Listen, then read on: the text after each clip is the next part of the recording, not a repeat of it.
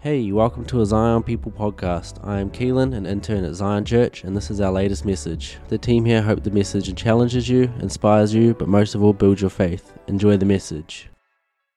Right, faith, the final frontier. Uh, it sounds like Star Trek with a lisp. Uh, so, we've been talking about faith this morning uh, in lots of different ways, um, and uh, when we think about this life of faith, we need to realize that it is the frontier for the Christian. It is the place where the rubber meets the road. Uh, we think of the uh, think of the New Zealand pioneers who left everything uh, from their, their home in England, uh, who, who travelled halfway around the world uh, to come to a place uh, that they hadn't seen before to start something new. There was new possibilities, new ways of doing things. They had to leave the comfortable behind and they had to come to a place to carve out a new life. They had to leave behind what was normal, and that was frontier life. There were good times, but there were hard times. This was pushing the boundaries of the empire out into the world. And for the Christian, it's the same. We're pushing the boundaries of the kingdom out into the world. And life on the frontier is not comfortable. Life on the frontier is not easy, but we are called to live a life of faith.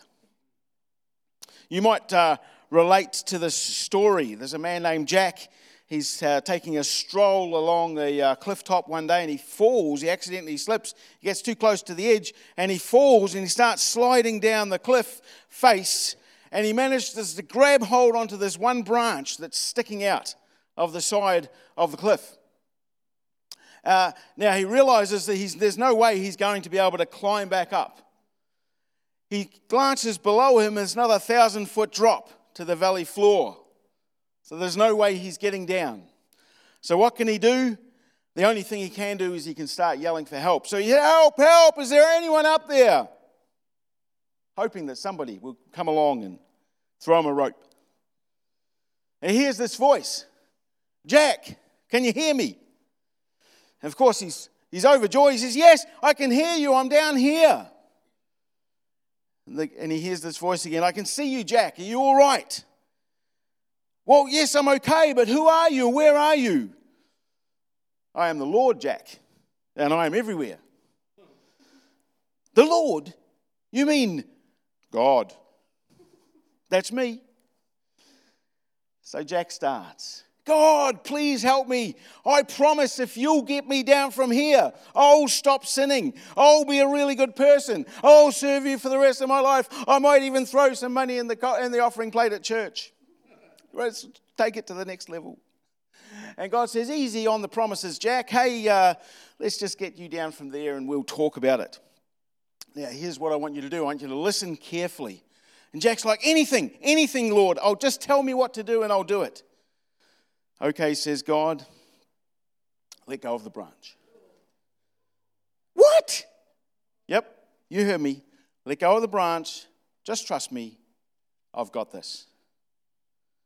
There was a long moment of silence. And finally, Jack yelled, Help! Help! Is there anyone else up there? Is that the life of faith that you think, you know, you're just holding on and God is telling you to let go and you're going, yeah, is there option two? Is there plan B? Surely there must be another way out of this. And sometimes that feels like our life of faith. That feels like our journey. We want to say yes to God, but what if He asks us something that's too difficult for us. Uh, we decide to look elsewhere, or we decide that maybe we haven't really heard from God at all. Maybe it's not uh, the plan that God has for us. Maybe if we wait long enough, He'll come up with another plan. Uh, that is our life of faith. Henry Thoreau, the eccentric philosopher and poet, once said, If I seem to walk out of step with others, it's because I'm listening to another drumbeat. Christians should be walking out of step with others because we're listening uh, to another drumbeat. So, what is faith? That's really what I want to uh, talk about this morning. What is faith? I'm looking at Hebrews 11. If you wanted to head there, we'll get there eventually. Uh, but before that, I say, what is faith? Faith is one, uh, uh, something that's often misunderstood and misapplied, certainly uh, by many. Faith, for instance, is not positive thinking. That's something quite different. Faith is not a hunch that we have that we follow. Faith is not hoping for the best, hoping that everything will turn out all right. Faith is not a feeling of optimism. Uh, faith is not leaping and then praying that God will catch you on the way down. Uh, faith is none of those things, but they've all been identified as faith in various ways uh, over time. Just like everything else, faith begins in God. In Mark 11, Jesus said, uh, Have faith in God. I tell you the truth, if anyone says to this mountain, Go throw yourself into the sea, and does not doubt in his heart, but believes that what he says will happen, it will be done for him. Have faith in God and we can throw mountains into the sea. Now that sounds pretty reasonable, unless you're a skier, of course, in which case maybe you don't want to do that. Uh, in the NIV, it says, have faith in God. And in the King James, it says, have the faith of God. The question for you this morning is which one is correct? Do we have faith in God or do we have the faith of God? When Jesus said, Well, if you have it, you will be able to throw a mountain into the sea. So maybe it would be, if we could be clear on just exactly what that is, that would be good for us. Yeah? Well, in actual fact, it's both. Both are correct. You see, faith is a funny word in that construction. Uh, when Jesus said, have faith in God, uh, it's, in the, it's in a form called the objective genitive. Uh, which everyone says, oh, yeah, I know what that is. Yeah, sure. Okay, moving on to Hebrews 11. Uh, perhaps I should just unpack this a little bit for those couple of people who, uh, who don't understand that. Uh, so, this idea of having faith in God is that God is uh, both the object of our faith and also the source of our faith. So, when the King James says have the faith of God, it's something that comes from God to us. God deposits faith in us. That God is the source of our faith. Okay? But then when the NIV says we should have faith in God, that deposit that God has placed in us, that source, come, that faith comes from the source, from God, so that we can have faith in God. He's both the source and the object. That's what objective genitive means. It's not mean, it doesn't mean that faith in is something that we stir up within ourselves. It's a deposit that God has placed within us that we then have the opportunity to activate. All right, we take that deposit and we either leave it alone or we do something with it, but the choice is ours. Oftentimes we get this idea that faith is something, well, if I can just stir up enough faith. I saw this so many times. I think I've told this story before. In Kenya, there was a guy who was praying for a white Mercedes. It was just one of those things. And he would go around all day saying, White Mercedes, white Mercedes, white Mercedes. He was stirring up this faith within him. Because whatever you ask in my name, it shall be yours. Well, where did that faith come from? You see, if it comes from him, it's of no avail. If that word that God had, if God had placed a word in his heart that said, You will have a white Mercedes, and then by faith he activates it, great. But if not, then he's missing the first part. He's missing the source, the source uh, of what's going on. Just a little bit of a, a background to, uh, to uh, Julie and my story, we took a step of faith in 1999, 20 years ago. Seems like only yesterday. You can look at me and say, no, it wasn't only yesterday, Craig. You're living in the past. All right. Anyway, so in 99, uh, I resigned from a well paying job and moved to Australia with four children and Julie just as well, Julie was there because me with four children, that would have been a disaster. Uh, Ashley was five at the time. Our youngest, Daniel, was just 13 months when we jumped on the plane. No job to go to. My holiday payout from work was enough to pay for shipping our possessions from New Zealand to Australia. That was it. So landing on in Australia, no money either. The question you have to say was was it reasonable? No. Was it wise? No. Were we ridiculed by people in the church for it? Yes. Yes. Was it God? Yes. That faith that we had deposited in our heart that God said, go, and now is the time to go, was something that we activated. Could we have stayed in New Zealand? Absolutely. Absolutely. Uh, in fact, we had a specific word. If you don't go, you will not see the blessings poured out upon you. So it's okay, we're rightio then. So, but still, the choice, the choice was ours. What is faith? Faith is saying yes to God, regardless of the circumstances that we find ourselves in. One of the things as we go through, and oftentimes we talk about faith as getting what we want. Faith is the confidence in what we hope for. In fact, most people would translate that as confidence is faith in what is sorry, faith is confidence in what I hope for. That's how we use it. Faith is confidence in what I hope for. Because that's what the writer of Hebrews was saying there. Of course, the we there was just narrow it down. It's just a promise for me, yes? And yet, when you read through the rest of Hebrews 11, the hall of faith, was, were these the things that people would say, you know, if I had to pick one thing in the world, I'd pick worldwide flood.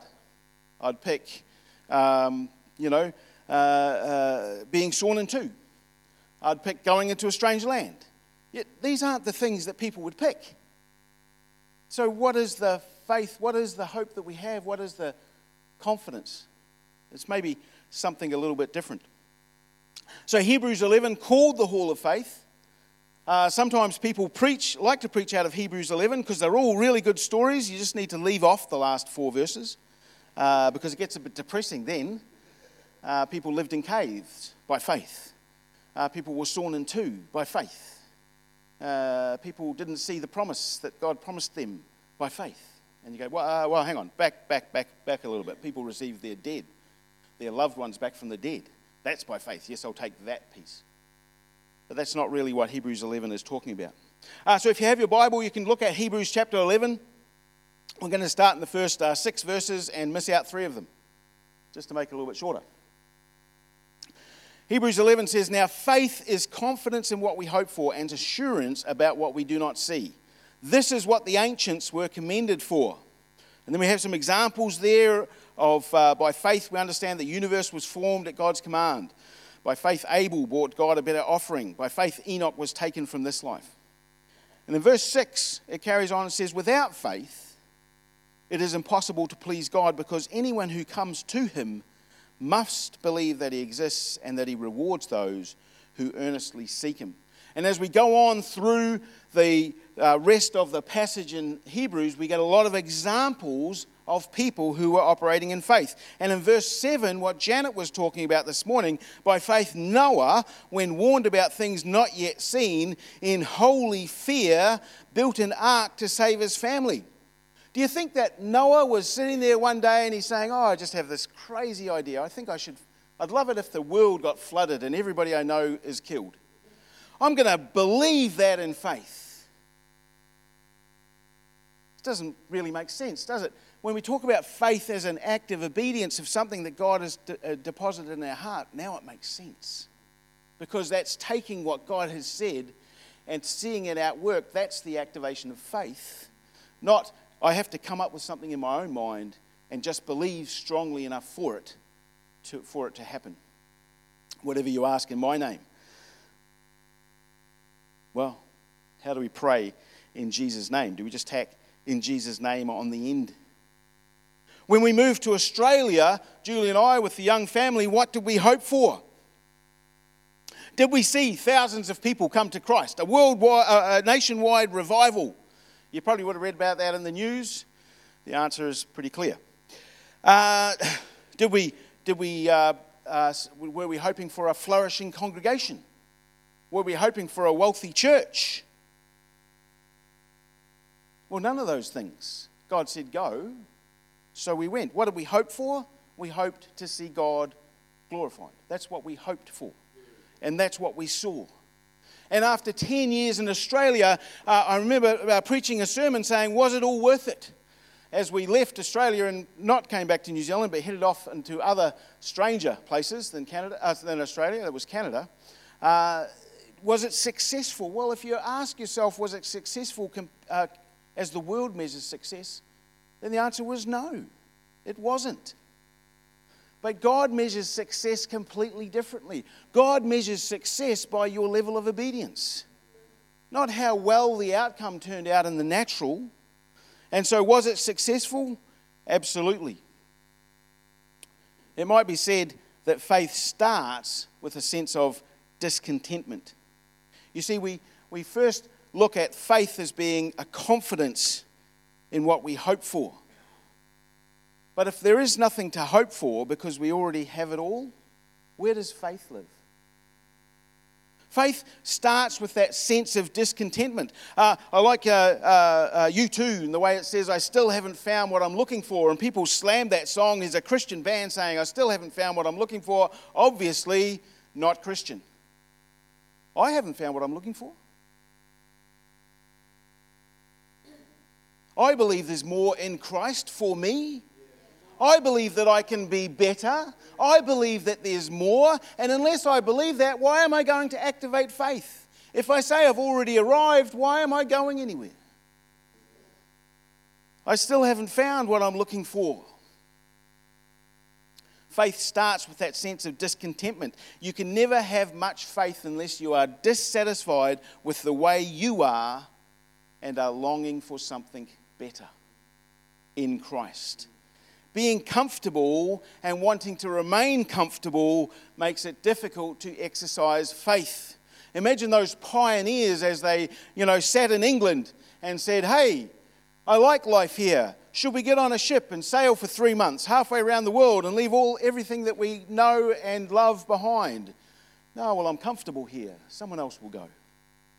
And for many Christians, that's the problem as we get too comfortable. We say, hey, God has done a lot for me and I'm okay here. A complacent spirit is always the enemy of faith.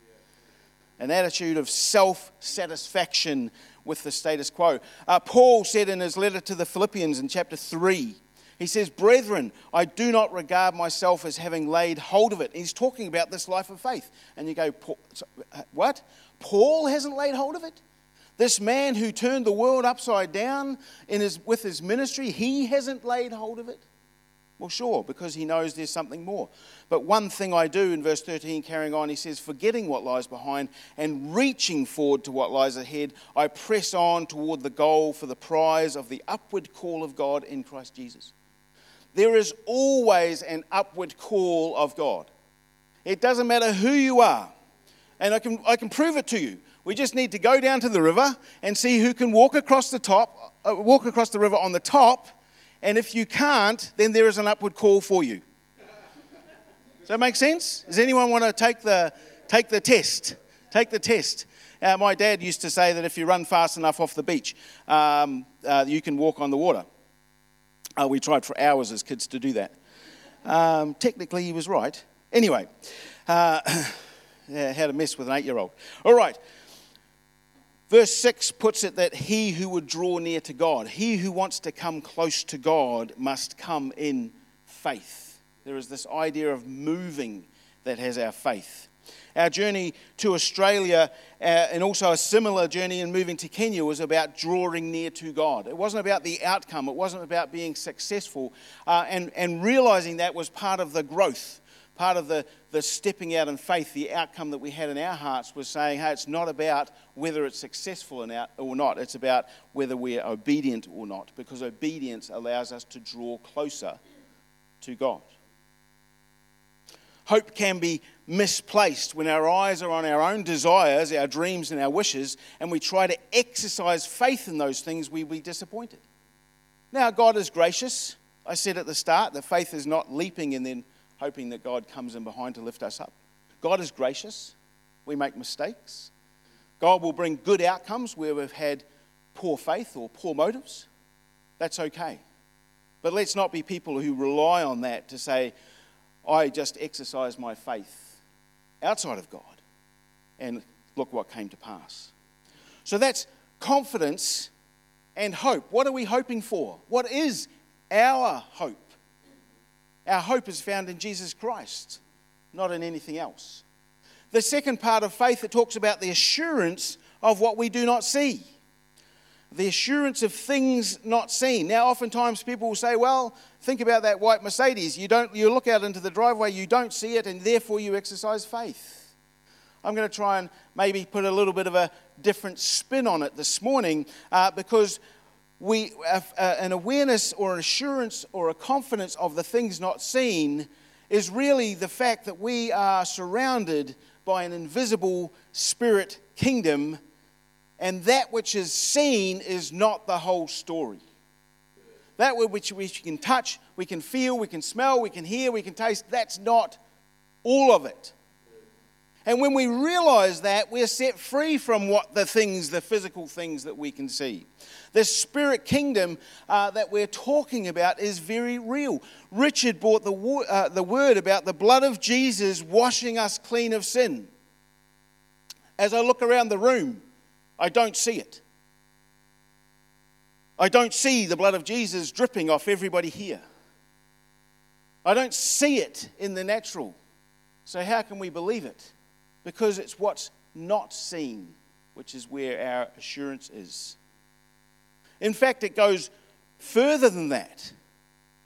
That which is real is only made real by the things which are not seen. God is spirit, and we worship him in spirit and in truth the reality of who we are is not seen in the physical, but our physicality is made real because God is in control, because God, who is not seen, moves heaven and earth with us, for us. We understand that there is a spiritual kingdom and that our assurance is in the things not seen. This, the, the, if we go through life and we look at, you know, I do this, so I get that, in the physical life, then we've missed the point. Oftentimes, as we pray in the Spirit, what happens? Don't know. God says, pray, we pray. Did it work? Did it not work? Did something change? When we, when we talk about going into a place and shifting atmospheres, can I get out my, you know, my, uh, my meter and have a look and say, oh, look, oh, you see barometric pressure went up a couple of notches. Yes, we shifted the atmosphere. No, it doesn't work that way. There's no multimeter of faith. It'd be very handy sometimes. You check people at the door. It says, yeah, your, your faith is a little bit low. You better go on charge for a few hours. Uh, listen to a couple more worship songs. Anyway, the whole thing is that all of the things that we do are because of the unseen realm, because of the spiritual dimension of who we are. If I talked about our move to Australia and said, well, it was because I was going to get a better job. Did I get a better job? Yes, but there was a whole series of things that happened before that that would, you would say, why are we here? What is happening? Doubt creeps in. Did we make the right decision? Did we hear God right? Why? Because there was nothing in the real world that was changing, and yet we realized that in the spiritual, things were happening. He who draws near to God must believe that he is. We think of the, the ministry of Jesus and the fact that he walked uh, as though God was right next to him, God the Father, which he was. I only do the things which I see my Father doing. You know, I'm sure that, at that when he said that, the disciples are looking around going, What's he doing? Well, Jesus, as far as he was concerned, he was seeing what his Father was doing. I only say what I hear my Father saying. The disciples were like, maybe you could speak a little louder. But Jesus could hear it. That unseen realm is where our confidence is, where our assurance is. Uh, there are some who say that and actually believing in the spirit realm is difficult. Uh, but I would contend uh, that everybody starts out believing that God exists. That's what Romans 1 tells us. We have to train ourselves really, really hard to disbelieve God. We have to train our minds to consciously choose to say, There is no God. It's much easier to say there is a God. Much less palatable for some people because that brings a whole set of consequences. If you say, Well, there is a God, but I just don't want to follow him, you're sort of missing the point. But when you look at children and you say, God exists, and they go, Yep. No, no, no. Look, look you just need to do a, you know, a, a theology degree to prove that God exists. And they, no, they just believe that God exists. In fact, it only comes later in life that you say, Oh, is there really God? And where does that come from? It comes from the world. The atheist must claim to know everything before they can confidently say there is no God. But that doesn't, uh, doesn't stop them.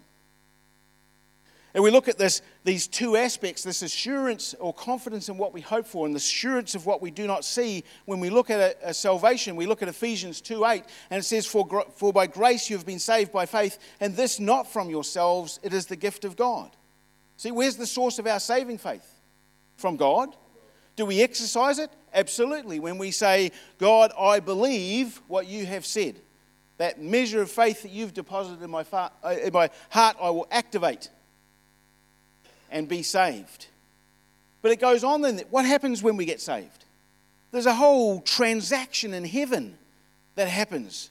We are adopted into the family of God. We are uh, cleansed from our sin. We are taken out of the darkness, uh, the kingdom of darkness, and we're moved into the kingdom of light. That all happens. Do we see it?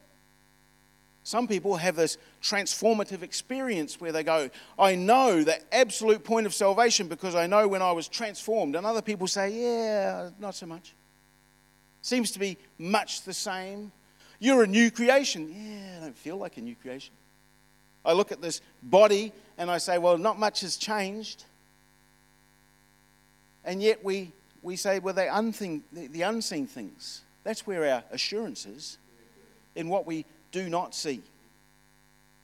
The source of our faith, the gift of God, the object of our faith, the work of God. Faith is having confidence in what we hope for, and that that hope is in God.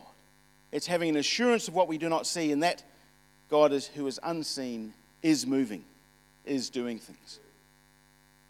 So we need to sort of understand a couple of things uh, when we talk about our faith. First of all, it says in uh, 6, without faith, uh, Hebrews 11, 6, without faith it is impossible to please God. Absolutely, because if you don't believe that God exists, why would you want to draw near to Him? I'm going to draw near to that thing that I, doesn't, that I don't think exists. Doesn't sort of make sense. So, so that first part was we need to know that God exists before we're going to step close to Him. Absolutely. But what about the other part of it? And this is just as important. If we believe God, as we step close, is going to ignore us, will we step close? Why would we bother? If we see ourselves as just, you know, sort of this annoying, you know, uh, we, were, we were in uh, uh, Waikino yesterday, we were sitting outside the shop, and then, of course, you always slap your leg. Is this, the sandflies are biting? You know, is that, is that how we see God? It's like, oh, there's another one, Christian. Why would you bother having a relationship with somebody who's going to ignore you at the, or at, at best, or punish you at worst? You're not. And so faith allows us to draw close because not only do we say he exists, but he rewards those who diligently seek him. Why do we come near to God? Because we know he wants us to. And as we come near to God, He draws close to us as well. That's that activation of faith. Uh, some people say, well, is faith a progression? You see, when we talk about activating our faith, when we talk about stepping out in God, you can say, well, everyone's given a measure of faith. I can see that. Uh, and hopefully, for most of you here, uh, certainly you've taken the next step, which is saving faith. You've, act, you've taken that faith, measure of faith deposit that Christ has put in you, and you've said yes to Him. And as Chris offered earlier, uh, if, they, if, if that's not you or you're not sure, then you need to come up after the service and we can make sure. Uh, but what about the rest of it? And we say, okay, that's about as much faith as I had. Uh, after much prayer, fasting, and commitment, we arrive at the point where we can make an axe head float. or turn the Nile to blood. Now, it's easy to think about that as the case because then in the natural we start to think about okay, there's a hierarchy. You see, a saving faith, that gets us in the door. But obviously, the rest of the progression is about righteousness. And so we can convince ourselves that I'm not the person who is righteous enough to make an axe head float. I'm not the person who's righteous enough to cast a mountain into the sea. And we limit God by our natural thinking, thinking that it's a progression. But remember, where does faith come from? God. Who do we have faith in? What's the moving power of faith? Where does the power come from? God. Faith is like us turning a key. It takes just as much effort to turn on a Mini as it does a Mack truck. You just got to turn the key. It doesn't matter whether the Mack truck has 100 times more power than the Mini does, the effort required to turn it on is the same. And that's why faith is not a progression, it's a belief. When God deposits something in your heart, are you obedient to believe that God has deposited there and therefore activate it? It's not about your righteousness. If Christ has deemed you worthy to place that deposit in you, then surely He's deemed you worthy to access it. Uh, which scares us silly because then we think, I should be doing a whole lot more than I'm currently doing. We think about salvation amazed the angels. I think it would take a lot to amaze an angel. And that was the, that was the lowest level. That was saving faith. That was amazing the angels. Going on from there, I mean, it's all the same. It's not this progression. Don't worry about your level of righteousness in terms of what God can do with you and through you. That's not what faith is about. Uh, but we narrow our thinking. If we're really realistic as we look through Hebrews 11, if we look at the people who exercised their faith in, in momentous ways, then we see they weren't the super righteous. They weren't Christ in flesh. They were normal people who had made terrible decisions, most of them, who did things wrong, and yet by faith they were able to move forward. Now, to be clear, this is not a name it and claim it sermon. Okay? This is not the blab it and grab it message. This is not the conceive and receive church. There are all ways that we've actually been talking about this prosperity doctrine, this bless me doctrine. But it's not that. It's saying, what has God deposited in you? Are you going to activate it by faith? What has God deposited in you, and are you going to activate it by faith. Even though Jesus could walk on water, sometimes he took the boat. In Acts 8, Philip was snatched away after converting the Ethiopian eunuch, and he found himself at Azotus, uh, sometimes called Ashdod, probably some 50 kilometers away. Imagine if, how much walking Jesus would have saved if he just said, Hey, I'll do it that way. You see, it's not about what we hope for. It's about being confident in our hope. It's not about what we don't see, it's about assurance of the things that we know are there that we don't see. Jesus could feed 5,000 men and women, and he still sent the disciples into town to buy some food. How about you plan the meal today, Jesus? There are times for the miracles, and there are times for not. And those times are what Jesus uh, wants us to be uh, sensitive to. But living on the frontier is about pushing back the boundaries. And those boundaries are boundaries in your life, not boundaries in God. They're boundaries in your thinking, not boundaries in God's power. Okay? And it's not boundaries in your righteousness or your ability, it's boundaries in your faithfulness and your obedience. One of the quickest ways to destroy faith is to compare yourself to other people.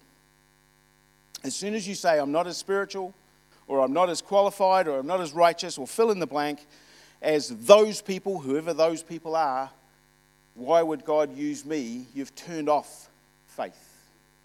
The question for you this morning is what is God calling you to activate your faith in today? What is the deposit that God has placed in your heart that you're saying, I can't do that?